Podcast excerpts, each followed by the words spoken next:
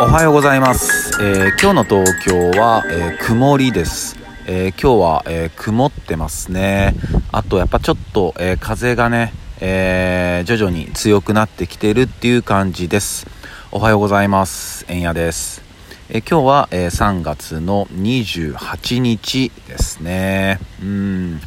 ね今日はね、多分ここから雨とかもちょっと降ってくるのかなって感じですね。うん、ちょっと、まあ、桜にはちょっと頑張ってほしいなって思いますよね。うん。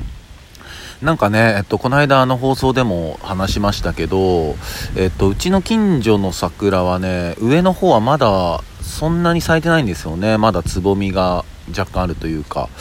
だからねちょっと持ちこたえてほしいなっていう感じです。で今日はえっ、とまあ僕の好きな話と言いますかまあとっておきというかまあちょっと話したいなと思うんですけどあ、これに関しては、えっ、と、結構情報量多くなっちゃうんで、まあ、ほんとかいつまんで、えー、話してこうと思ってます。えー、まあ、どういう話かというと、まず最初に、え、結論を話すと、えイエス・キリスト、うん、キリストはね、え日本にいたんじゃないのかっていう、うん、しかも、えサルタヒコという神様だったんじゃないのかっていう話をさせてもらいます。で、えー、っとこのサルタヒコっていう神様、えー、聞いたことある人もいらっしゃると思います、まあ、サルタヒココーヒーとかもねありますもんね、まあ、サルタヒコっていう、えー、神様が、えいるんですけどもこの神様、えまあ、古事記とかにも出てくるんですけど、え神様にした珍しくですね顔つきが、えまず説明されてるんですよね。うん、どういう顔つきをしてたかというと、えー、まあ、鼻の高さが1.2メートル背の丈2.1メートル身長が12.6メートル目は大きく赤ら顔をしているっていうねこういう表記をされてるんですよね。神様でねここまでされてる人はいないんですよね。うん、で、えー、まあ、その猿田彦、まあ、このね今の話を聞くと、まあ、ちょっと天狗をね連想させますよね、うん、鼻が高くて背が大きくて、えー、まあ、顔は赤ら顔でとか目は輝いてるとかね、ま日本人ではないですよねきっと。うん。でもこの「古事記」によると、え、流れ星がを指して天狗って呼んでるんですよね。だからキリストと、え、天狗はイコールではないんですよ。ただこの天狗と、え、キリストがイコールになってくるのは、え、室町時代、うん、ここら辺からイコールになってきてるんですよね、う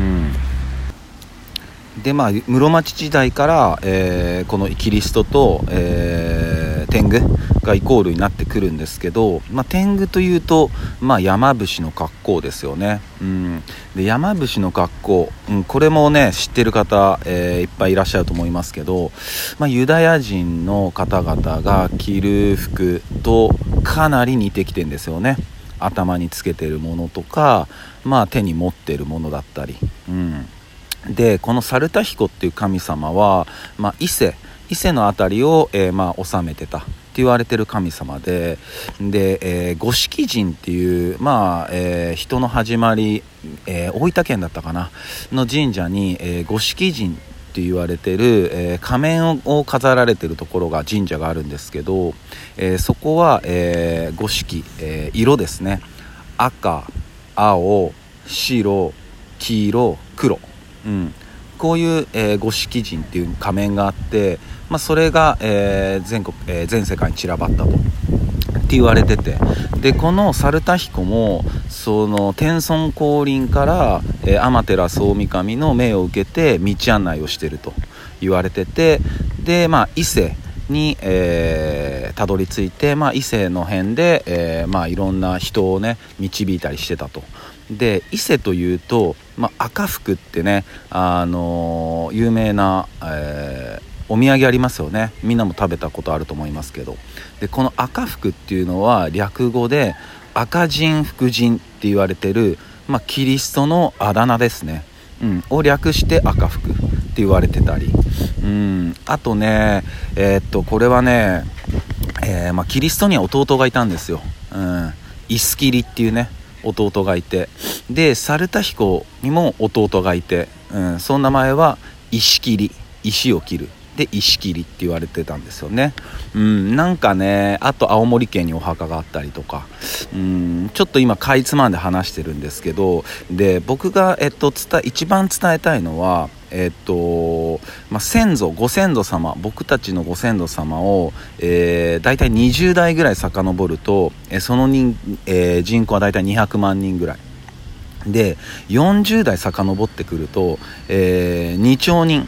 うん、もうね地球の人口をねはるかに超えてるわけですよ、うん、でこれがもう何千年何万年と遡ってくると、うん、きっとねもうみんな親戚、うん、本当に。そういう世界になってきてだからいろんな宗教があるけども結構似てる神話とかたくさんありますよね、うん、だからもしかしたらこれはもともと一つの始まりだったのかもしれないよねっていう話ですね、うん、それこそこの間話した世界中これもあながち、うん、間違いじゃないかもしれないですしね。うん。ね猿田彦こはねちょっともうちょっと話していきたいんですけどね、えー、ちょっと情報量が多くなっちゃうんで、えー、今日はこれぐらいにしておきたいと思います、えー、そんな感じです。それでは皆さん今日も一日いい日でありますように。シノビシャス